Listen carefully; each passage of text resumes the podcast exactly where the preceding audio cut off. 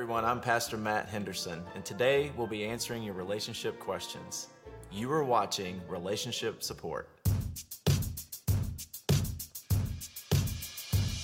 At Jill Taylor asks, What are some narcissistic red flags to look out for at the beginning of a relationship? Well, Jill, why don't you go watch the movie Zoolander, and if anything resonates at all, run. Cole Trickle says, Is it a red flag my girlfriend has photos of Channing Tatum all over her bathroom? Cole, my question to you is Do you look like Channing Tatum? Because if not, then there's a red flag there, and you should probably run. Also, is she over the age of 13? At Carolina Reaper asks, My new girlfriend has a fear of Tide Pods. Is that a red flag? This is a red flag, but not for the reason that you may think it is. You see, it's likely that she has a fear of Tide Pods only to avoid doing the laundry. At Peter Quinn asks, Should I be concerned my girlfriend has two phones? Well, Peter, in my experience, the only two people who ever have two phones are drug dealers and cheaters. If she has a burner phone and isn't dealing that devil's lettuce, then you've got a major problem in your relationship. Red flag.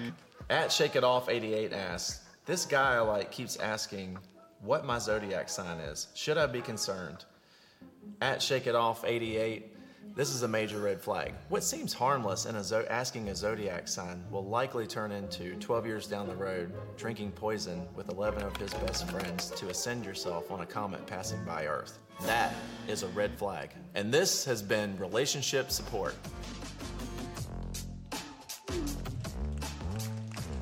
What a great one. Isn't that great? Come on, give it up for our our team. They do a great job, aren't they? Hey, we also want to welcome all of our live streamers. We got Uganda, Uganda, sorry, Uganda. Sorry, forgive me, guys, Uganda. Oregon, Washington, Arizona, Texas, Louisiana, Florida, Michigan, Ohio, Idaho, New York, Maine, Kentucky, North Carolina, South Carolina, Virginia. That's probably my mom. Hey, mom. Uh, Alabama and Georgia. Let's give it up for all of our live streamers. By the way, Pastor Matt just totally uh, ad libbed all of that. That was pretty amazing to think about how good of an ad libber. Speaking of, of Pastor Matt, Oh, by the way, my name's Troy. My wife and I are the senior pastors. I want to introduce myself. I haven't met you yet. Uh, give it up for your campus pastors, Pastor Aaron, Stephanie. You guys stand up. Make sure you visit with them. We are one church, multiple locations, and uh, so if you're if you have friends in other parts of the city, we have a South End location, we have a um, uh, Lake Norman location, and we also are online. So whenever you're traveling, if you want to if you want to catch in, you know, dive in, check out YouTube, whatever you want to do. We have live communicators at every single one of our campuses. And so uh, make sure you join one of those. Pastor Matt and I, several years ago, we went to uh, Cabo. I'd never been to Cabo before, Mexico. We were suffering for Jesus out there. And uh, it was fantastic. And so Matt and I decided we were going to go to the beach. And I'm a, I'm a pretty avid swimmer. Like, I, I'm a pretty good swimmer. I would consider myself an above average swimmer. I like to surf. Uh, when I was young, they didn't have swim classes, so my mom just threw me in the pool when I was about four years old. That's how I learned how to swim. Survive. I had two brothers. They're not with us anymore because they uh, didn't make the swimming. That was a joke. That didn't work at all. That was horrible. Horrible joke. Stephanie, don't tell me to tell that joke. so we decided to go down to the beach. Um, first thing I noticed about the beach was there was nobody on it. There was absolute, and it was beautiful. It was gorgeous. So we walked down, and the second thing that I noticed is when you went walk down to the edge, it dropped off pretty significantly. Like there was a steep kind of cliff almost into the water and the waves were big. You know i'm used to large surf. I've been surfing and you know eight nine foot waves before.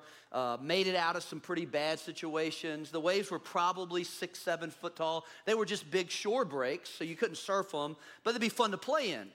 And so matt and i started kind of making our way down to the edge and we noticed also that when you stood on the edge of the water the water when it would come up it would come back really fast. Like it would almost pull your legs out from under you. It was like, oh, this is pretty awesome. If you stood there long enough, your feet would be, you know, covered up to stand up to here. And so, you know, pull yourself out. And, and so we were like, hey, this would be a good swimming. We could get in the waves, you know, let them pound you into the beach, Phenomenal thing to do. So we kind of edge our way down towards the edge where the water, the waves are coming over right at the break part of it. All of a sudden, both of us, we're looking at each other. Who's going to jump in first? We look at each other. All of a sudden, the wave comes up, and as it does, there's more water coming on, and it just jerks both of us underneath. It was probably about a three foot ledge, jerked both of us, threw us up in the air, and slammed us down on the beach. I mean, it hurt bad. Both of us woke up, you know, looked at each other. We're like, oh my gosh, we're spitting water out. And, uh, you know, Matt, you okay? You all right? I'm all right. And then we noticed that there was a big red flag on the beach. We realized that the reason why we, there was nobody on the beach is because you could die. I did a little research. Did you know that Cabo is the number one place where people drowned on the beach? Because of that thing. And I didn't know. Why didn't y'all tell me? I mean, good gracious. Red flag. Today I want to talk about the red flag of offense. We got to stay out of being offended. Offense is a spirit. It takes out more Christians, more believers than I believe any other spirit that exists. And so we want to talk and expose the spirit of offense. More people leave church because they get offended. More people in marriages because they get offended. People drift in their relationship with God because they get offended. Church splits happen because of offense. Families live in disrepair. Their entire existence because of offense.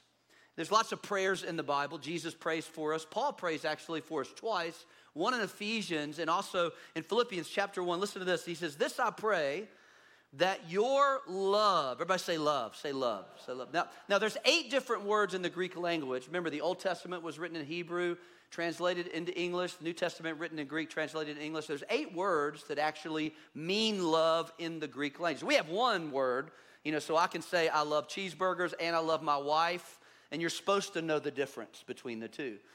In the Greek language, every word that means love has a specific meaning so that when you use it, people understand it. There's three main words in the Greek language that mean love the Greek word phileo, which means brotherly love, the Greek word eros, which means lustful love, and then the most powerful of the, the words of love is agape. That's the one that Jesus used most often in the New Testament. Agape is unconditional love, it's the God kind of love. So when Paul is praying this, he says, And this I pray that your agape, your unconditional love, your God kind of love, may abound still more and more in knowledge and all discernment, that you may approve the things that are excellent. Listen, that you may be sincere and without offense till the day of Christ. Notice that Paul is saying, listen, I want to make sure that your love increases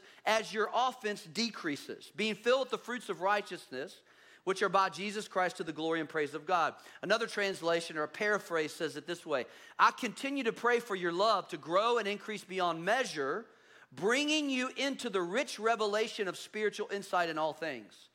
This will enable you to choose the most excellent way of all, becoming pure and without offense until the unveiling of Christ. Listen, offense is so powerful that Jesus talked to his disciples about the end times and included offense in it.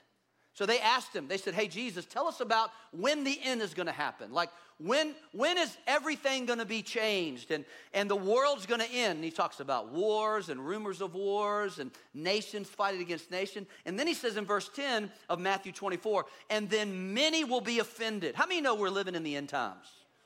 There's a lot of offense in the church, outside of the church, everywhere. There's all kinds of offense because Jesus is coming back soon. Many will be offended. Listen to the progression. Will betray one another, they'll hate one another, then many false prophets will rise up and deceive many. And because lawlessness will abound, the love, there it is, the love, the agape of many will grow cold. But listen to verse 13. But he who endures to the end shall be saved. How many people are going to endure offense? Come on, raise your hand. Come on, raise your hand. I want to endure. I want to make it. I want to become unoffendable. That's what I want to be. So we're going to learn how to expose the spirit and become unoffendable.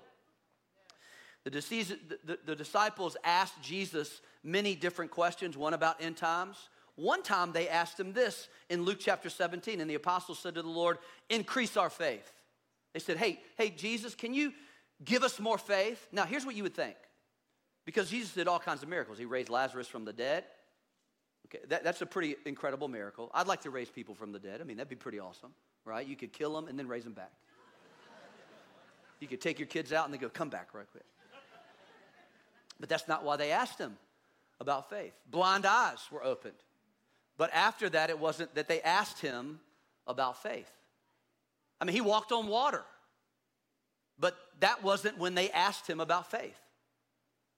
You know when they asked him about faith? Listen to what he said. Look at verse 1, same chapter. Then he said to the disciples, It is impossible that no offense should come. In other words, they wanted more faith because they realized in order to overcome offense, I'm going to need more faith. Not to open blinded eyes, not to raise people from the dead, not to walk on water, but I need to have faith so I can become unoffendable. Jesus, help me with my faith.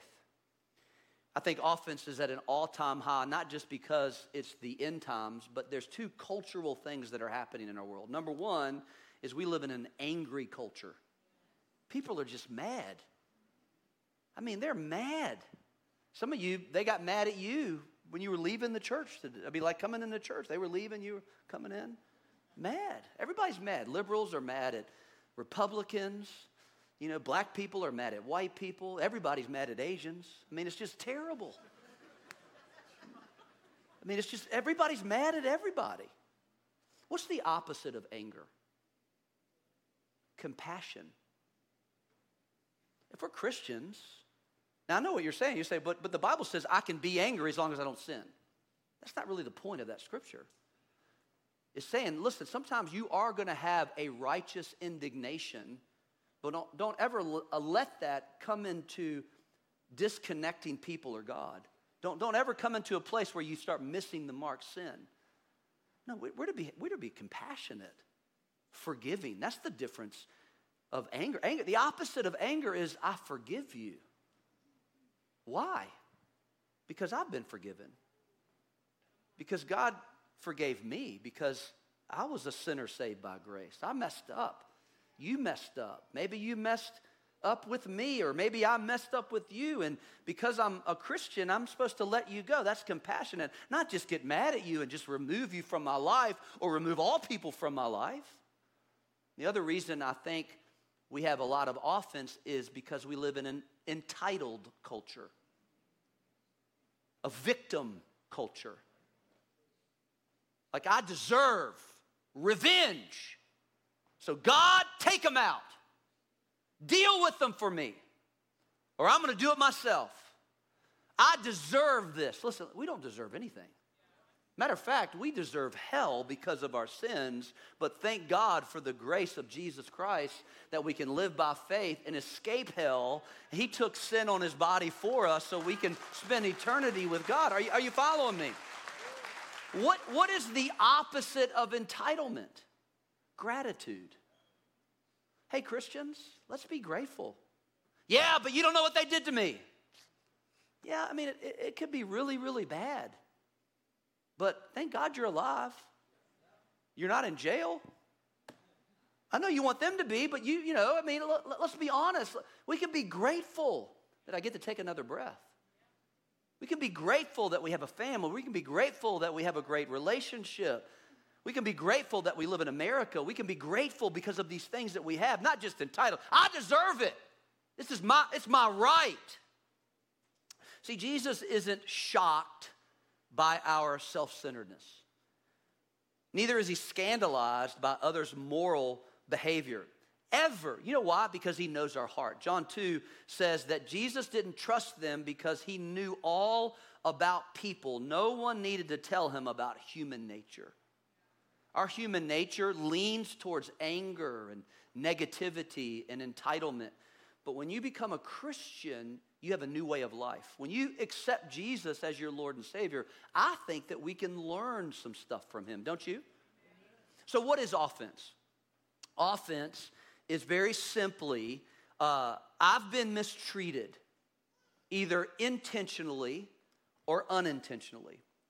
See, and that mistreatment is a trap, like this trap right here. Now, offense isn't the trap. Offense is not the trap. Offense happens to us, or we get offended and then we get stuck in the trap. So, what is offense? Greek, the Greek word for offense is the Greek word scandalion. It's where we get the word scandal from, when there's a scandal that happens. So, what offense is, it's not the trap. I want to be careful here because this thing will just take your finger off. The offense, if we could get this on the camera, is this part of the trap. It's where the bait goes. So, what the devil does, because offense is a spirit from the enemy, is he makes you think either intentionally or unintentionally that somebody has mistreated you. And so they, he puts the bait out. They said this, or you think they said it. They meant this, or you think they meant it. They did this, or you think they did this. Or they didn't do it, or you think they didn't do it. And so the enemy lures you into the middle of this trap, and then you get stuck. And you can't escape. You get caught in the middle of the offense. You get trapped. So, what happens to me when I become offended? Write this down if you're taking some notes. This will help you. This is a message you need to review often. good friend of mine, John Bevere, wrote a book called Bait of Satan. We give out that book to every single person who comes to Freedom House Church. So, when, when people join the church and become a member, we say you need to read two books every year. Number one, the Bible, and number two, Bait of Satan because there will always be an opportunity for you to be offended. There will always be. The average person comes to a church for three years and then they leave. The number one reason why they leave after three years is they get offended. So if you've been here close to three years, just wait. Somebody's gonna offend you. Either I'm gonna offend you, Pastor Stephanie's gonna offend you, my wife's gonna offend you. Somebody's to offend you. You know, the, the children's worker, somebody out in the parking lot's to offend you. Some, something's to happen, and you're to have an opportunity to take the bait. I want to be unoffendable. How about you? And you can be. You really can. So, what happens when you get trapped? Here's the first thing write this down is it separates you. It separates you. Jesus was approached by a lawyer, and the lawyer asked him, Hey, can you sum up all the Bible in, you know, give, give me all the law. You know, I want to know what, what is the most important of the laws. You know, and there was 10 commandments, 630 different laws in the book of Leviticus. So he said, sum it all up. And Jesus said, that's easy, that's easy. There's two, two things you got to remember. The two most important commandments. The first, you know this, love the Lord your God with all your mind, heart, soul, and strength. Remember the second one? Love your neighbor as yourself. Now, if you notice, it says equally important. Some translations say, Love the Lord your God with all your mind, heart, soul, and strength. Equally important, love your neighbor as yourself. Now, as Christians, we put a lot of emphasis on loving God. We don't take much stock in loving each other. Matter of fact, that's where, that's where the enemy goes after. He goes after that horizontal relationship. And if he can separate this, he can mess with this. If he, if he can get you to stop loving your neighbor, and he might be able to interrupt your love of God. Because, see, God wants you to learn, and He puts people in your life to help you. And if He can get those people out of your life, then maybe He can disrupt this. If He can destroy this fellowship right here, then maybe He can stop this communion right here. Are you following me? And so, so that's what offense does. It tries to pull you out of that. I, I don't believe that you'll go to hell if you're offended. I don't believe that. But I do believe that if you're offended, you're walking on some very, very shaky ground. Why? Well, Jesus said it in Matthew chapter 6. He says, If you forgive men their trespasses, your heavenly Father will also forgive you. Can I get a big amen? Isn't that great to know? That if I forgive so and so, then God will forgive me. We don't like verse 15, though. Look at verse 15, Christians. But if you do not forgive men their trespasses, neither will your Father forgive your trespasses. Uh oh. Hello? You mean I can't just live in this unforgiveness? Well, according to the Bible, God says if I don't forgive someone who mistreated me intentionally or unintentionally, then God can't forgive me either. That's, that's a tough place to be. Let me give you an example. In Genesis chapter 4, there's a story of Adam and Eve. They have a couple kids, Cain and Abel. Listen to this. It says, Now Adam knew his wife Eve, and she conceived and bore Cain, and, I, and said, I, I've acquired a man from the Lord. Then she bore again, this time his brother Abel. Now Abel was a keeper of sheep, but Cain was a tiller of the ground. Okay, so we got a sheep keeper, and then we got a farmer. And in the process of time, it came to pass that Cain brought an offering of the fruit of the ground to the Lord. Abel also brought of the firstborn of his flock and of their fat. And the Lord respected Abel and his offering now, why did he respect Abel's? Because it was of the first. Because we know this is a principle in the Bible. When we tithe, we bring the first. The first is the best. Doesn't take any faith to give what's left over, it takes faith to give what's first. So Abel brought what was first. And then it says, but, uh, and the Lord respected Abel and his offering, but he did not respect, or another word would be receive Cain and his offering. And Cain was very angry, and his countenance fell. Listen to what happened, verse 6. So the Lord said to Cain, Why are you so angry? And why is your countenance fell? If you do well, if you make the right decision here, Cain, if you make the right choice, you don't, you don't have to live this way forever. Everybody, look at me for a second. Offense is always a choice.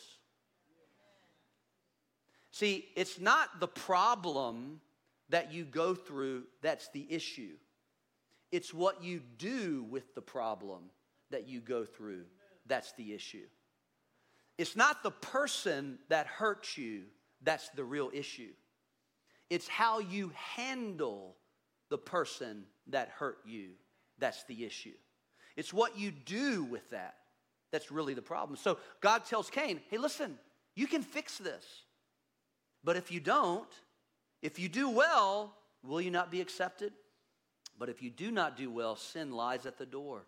And its desire is for you, but you should rule over it. In other words, Cain, in other words, Christian, in other words, Freedom House Church, you always have a choice. Choice is your most powerful spiritual ability. It's more powerful than anything it's more powerful than worship. It's more powerful than confession. It's more powerful than prayer. It's more, more powerful than any of those things because you always have to choose to do those things. God gave you the most powerful spiritual ability. The devil can never make you do anything. You always have a choice. You always choose.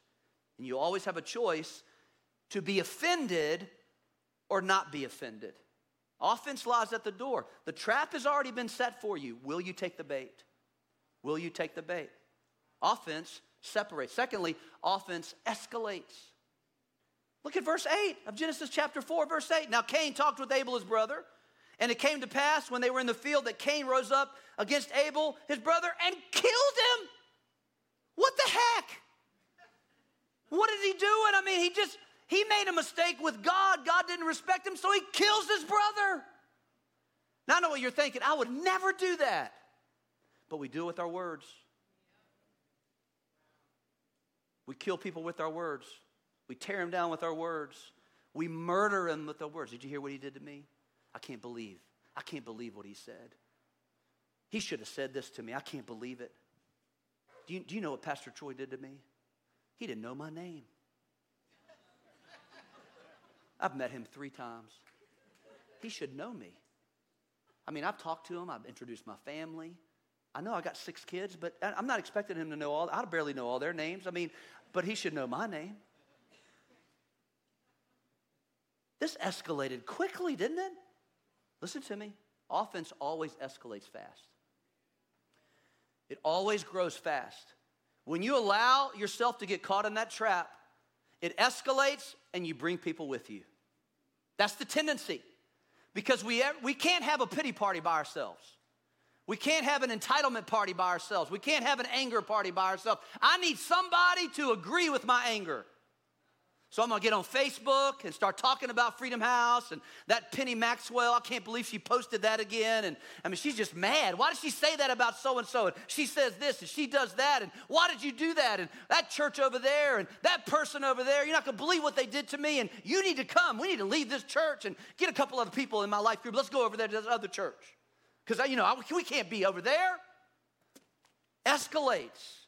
Offense unchecked escalates. We don't murder people physically, but we murder them with our words. Hurt people, hurt people. Shame people, shame people. Guilty people, guilt people. Offended people, offend people. Offense is always looking for friends. It's super dangerous. I'm leaving this church. You know, Pastor Troy, he would let me be a leader. I wanted to start a singles group because we need to mingle. and he said singles ministries always get squirrely, and they do. That's why we don't have them. In the last three churches I've been to in the last year, they let me lead. Did you catch that? Last three churches I've been to in the last year. When anybody starts the conversation with that, always makes me a little nervous. Well, you know, my last church, hold on, time out. Time out. Now you're starting to go down the road. This is not your last church. You know, well, he, he didn't let me, they, they don't let me be a leader because I don't tithe. Well, we have standards. Absolutely, we have standards for people that are leading. We have standards for people that are over in the children's ministry too. Did you know that? We don't want any crazy people over there taking care of your kids. So we have standards. Absolutely, we have standards. Well, I'm leaving. I'm, I'm, I, I can't believe it, you know. And, and, you know, did you see the car that he drives? And did you see his wife's dress and that big old rock on her finger like that? I mean, I, I, don't know where they got it, but it definitely wasn't out of a, uh, you know, one of those machines at the grocery store. I mean, he paid a lot of money for that. And, you know, churches, they just all take all our money and they just, they, all they're thinking about it themselves. And you know what happens? Es- it escalates, it escalates, it escalates, it escalates. And then we start drawing other people into that. Be careful. But whoever, this is what Jesus said, but whoever causes one of these little ones who believe in me to stumble, it will be better for him if a millstone were hung around his neck and he were thrown into the sea. Be careful. Don't include anybody else in your offense. Deal with it yourself. Don't try to have a pity party, a victim party, an entitlement party, an anger party, and try to pull people away because guess what? God's going to hold you responsible. Now, I'm, I look, give me, cut me some slack. I may forget your name. I may do that. I mean, I barely, I mean, sometimes I miss my kids' names. I don't mess. I got a thousand, I got thousands of people I need to remember your name. You have one. Just give me a little bit of slack. If I call you buddy, I didn't I don't really know your name. hey buddy. Hey sweetheart, that's my that's my I have no idea. So just help me out. Hey Pastor Troy, my name's Stephanie. I mean, you know, hey, I'm, I'm I know you don't remember me. You know, hey, love you. And I can't go to eat with everybody. I know at your last church that had 30 people in it, the pastor could go take you to dinner. I can't take everybody to dinner. I, my wife wants me at home. She actually likes me and wants to spend time with me. Are you following me what I'm talking about? And I'm not just talking about church because this is important to understand in regards to your relationship with the church and the people in the church, but also you take this to your job or take this to your family. We'll talk about in just a minute how to be unoffendable. The third is that not only does it separate, escalate, but it imprisons it imprisons us. Proverbs 18, verse 19, a brother offended is harder to win than a strong city. Why does it imprison us? Because offense will cause you to make inner vows. What's an inner vow? An inner vow is when you start saying things like, I will always, or I will never, or they will always, or they will never, or men will never, or women will always. Those are inner vows, or I will prove them, or I will not trust. Those are all inner vows, and those are dangerous because they affect your emotions, they affect your behavior, they affect your thoughts. They start getting ingrained, and you build walls in your life. Now, boundaries are good. Boundaries are good, but boundaries are individual. Boundaries are between me and you because I need to make sure you know in our relationship what is acceptable and unacceptable, what is peaceful and what is not, what I'm gonna tolerate and what I'm not gonna tolerate, how we can live in trust and how you can break trust. And that's important in, re- in regards to a relationship. That's important in regards to a marriage. Would you agree? Okay? Now, now, ladies, help us men out. Tell us what you really mean. Tell us your thoughts. We do want to hear. We want to understand you better. Tell us your boundaries. Tell, tell us all those things. And tell us more than just one time on the day that we got married. Give us just a, a, a review at least once every three days. Just help us out once every three days. Would you agree, men? Every three days. Just leave a little note. This is what, what I expect, sweetheart. Here's what I need you to do for me. Here's what it means to love me. Here's what it means to keep me safe. Here's what it means to protect me. Here's what it means. Just leave that little note all the time. Send us a text. And then we'll do it. We're, we're, we're not that smart. Man, I'm trying to help you out here. You better give me some amens here. I'm trying to, I'm trying to relieve you of a lot of stress. But boundaries are very important. Walls, however, don't just protect you, they keep everybody out and you in. They're more corporate related. Walls are rigid and impenetrable. They isolate you from intimacy. They are defensive in nature. They hinder emotional growth. See, blocking people out of our lives blocks God's most powerful tool for us to mature people. Look at your neighbor. Say, You look like a hammer. Come on, look at him. Look at your other neighbor. Say, You look like sandpaper.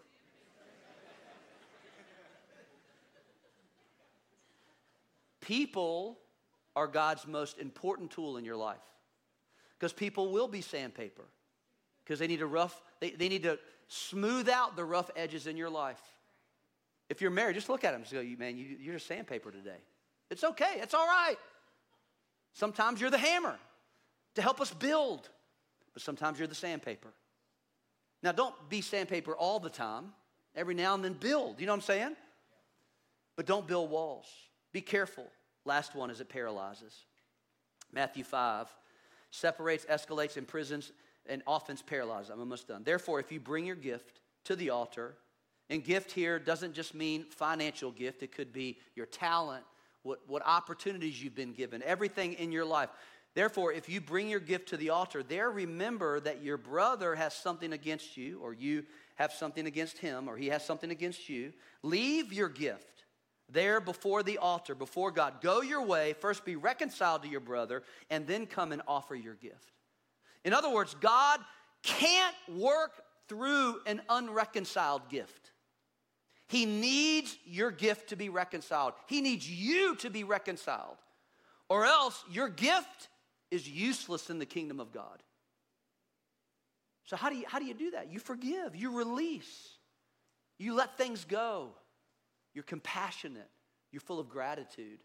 You act like Jesus. Look, Jesus, Jesus had the right to be all of that with us. He, he has the right to be angry.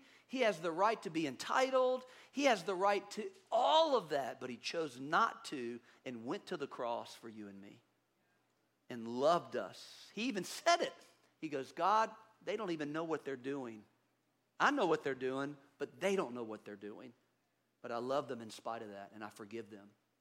Number one reason for offense. Number one, unfulfilled, unrealistic, or unmet expectations. That's the number one reason. There's lots of other reasons, but I just want to just give you this one. Unfulfilled, unrealistic, or unmet expectations. Number one reason for offense the reason why we get trapped so much in our life is because of unfulfilled, unrealistic, or unmet expectations. Let me give you a biblical example. John the Baptist um, spoke out against Herod, called him a sinner because he was sleeping with his brother's wife. And so Herod put him in jail. Now, John the Baptist was the guy who baptized Jesus. He was the one who said on the side of the Jordan, This is the Messiah, this is the Christ. This is the one who, who will die for you. This is the guy, this is the man, this is the one. But now John is in prison. And he's wondering why Jesus hasn't rescued him yet. And so, you know what he does? He sends two of his disciples to go ask Jesus if he's the one. Now, why would he do that? Why in the world would he ask Jesus if you're the one when he was the one who said he's the one? Why would he do that? Because he had an expectation. He had put an expectation on Jesus to do something for him. Why haven't you saved me yet? I mean, I'm, I'm doing your kingdom, man. I mean, I'm like fulfilling your purpose. I'm doing what you've called me to do. Matter of fact, I even spoke out against one of the, the leaders in the community, in the society, in the culture that's destroying people's lives. And now I'm in prison, and why don't you save me? Why don't you do something to help me? Expectation. So he sends two of his disciples, and his disciples come and they go, Hey, Jesus, our, our, our mentor, our teacher asked us to come and ask you if you're the one. And he did miracles. He, he, he did what he was called to do. And then he told the disciples, he said, Hey, hey guys, go back and tell John what I did. He didn't save him though. But this is what he said to the people that were listening. He goes, It's really important that nobody is offended because of me. That's what he said to everybody around him after his disciples left. Because, see, John was in prison offended. He got offended because he had unrealistic, unmet, and unfulfilled expectations. Christians are the worst about this. They come into an environment like this and they have tons of expectations, and when they don't get met, they walk right back out. They go into relation, they get into marriage with each other, and they don't know what they expect from each other. So if you're getting married, make sure you know what to expect of each other. That you talk about that. That you spend time, hey, listen, this is what I expect in the marriage. This is what I see. And then you're honest and going, hey, listen, I'm going to probably be a good husband, but that's Jesus's category. I'm a lousy Jesus. And listen, I, I'm a decent pastor. I'd say I'm above average but I'm a lousy Jesus. I'll never be Jesus for you. And so listen, if you're if you're married and you put all kinds of expectations on your spouse, you're going to get disappointed. If you come to church and you put all kinds of expectations on us to fulfill something that's unrealistic and and and, and we're going to disappoint you. You get into a relationship with friends and put all kinds of expectations, you're going to get hurt. So how? Here's the answer. Here's here's the finish. I'm done. How do I become unoffendable? It's really simple. It's a very simple answer. It's not complicated at all. You want to know what it is? State your expectations. Be clear. State them often and with clarity.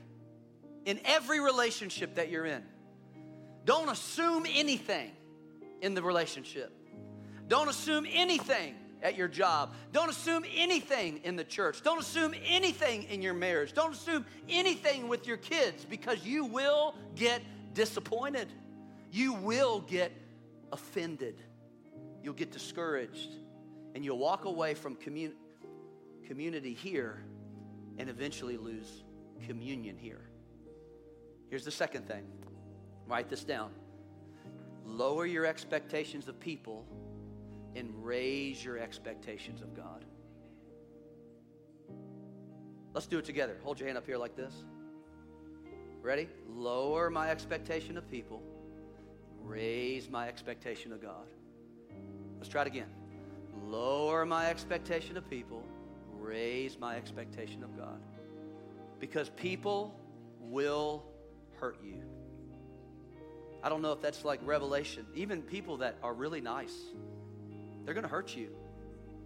It's going to happen all the time in your life, over and over and over. Your wife is going to hurt you. Your husband is going to hurt you.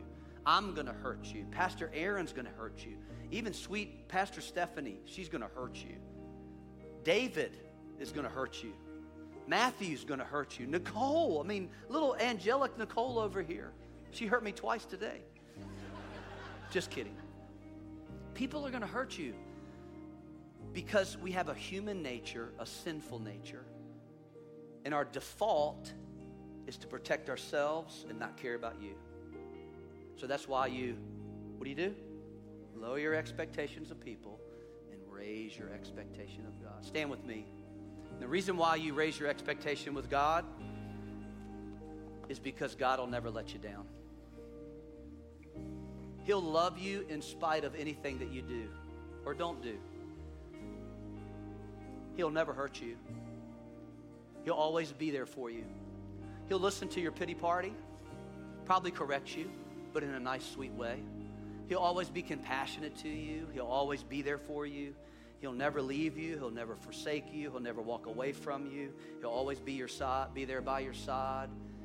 He'll always be there to heal you. He'll always be there to forgive you. He'll always be there. That's God. So when you lower your expectation of people, then God fills up all the gaps. He fills up all the stuff in the middle. And it's so incredible because He becomes the Savior the Redeemer, the lover of your soul, the best friend that you can ever have. Set your expectations and then lower for people, raise them for God. Father, if you want to be unoffendable, just put your hand right on your chest. Father, we want to do that today. We want to walk out of this place and be unoffendable. We know we're going to be presented with the bait. We know we're going to be presented with the trap, but we don't want to walk in it. And Father, if there's anybody here in this room or watching online and they need to let some things go, let some people go, let some sin go, be reconciled, forgive, be compassionate, be grateful. God, would you help us? Would you give us just the strength and the boldness and the courage to say, I forgive you? Some of the people that we need to forgive might be dead but we need to do it by faith. Matter of fact, if you're here today watching online and you need somebody need to forgive somebody, just say, I forgive, and then just say their name. Just say it right now. I forgive, and then just say their name. Now you say, Well, I don't feel anything. That's okay. Faith is not a feeling. Faith is a corresponding action with heaven. It's an action that you do, and the feelings are the reward of your faith. Don't ever allow your feelings to lead you. Let faith always lead you. I forgive. Maybe you need to do a couple times. I forgive her. I forgive him. I forgive my wife. I forgive my husband. I forgive my kids. I forgive that last pastor. I forgive that last leader. I forgive that boss. I forgive my mom. I forgive my dad. I forgive Uncle Joe, who whatever. And I'm not I'm not saying that we discount the mistreatment that we endured but if we can release them, we will be released from the prison of our hearts. The prison that separates us and escalates and paralyzes us and imprisons us. Father, thank you for healing people today. Touch them in Jesus' name. Every head bowed, every eye closed. If you're here today and you don't have a relationship with Jesus Christ, you don't know him personally, you don't have a relationship with him. What does that mean? That means that you haven't accepted Jesus as your personal Lord and Savior. You said, Hey, Jesus, I want you to come. I don't know what it all means, but and I don't understand it all, but I just want you to come and change my life, be a part of my life.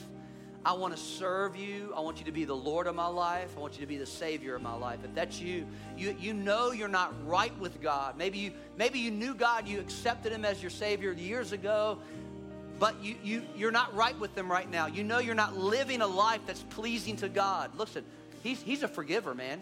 You ask Him to forgive you, He'll release you. I want to pray for you. If you're here today, you say, That's me. I, I, want, I want to receive Jesus as my Lord and my Savior. I want to recommit, rededicate my life to Jesus Christ. I'm going to count to three. I, just raise your hand. When I get to three, just raise your hand. Ready? One, two, three. Just raise your hand. You say, That's me.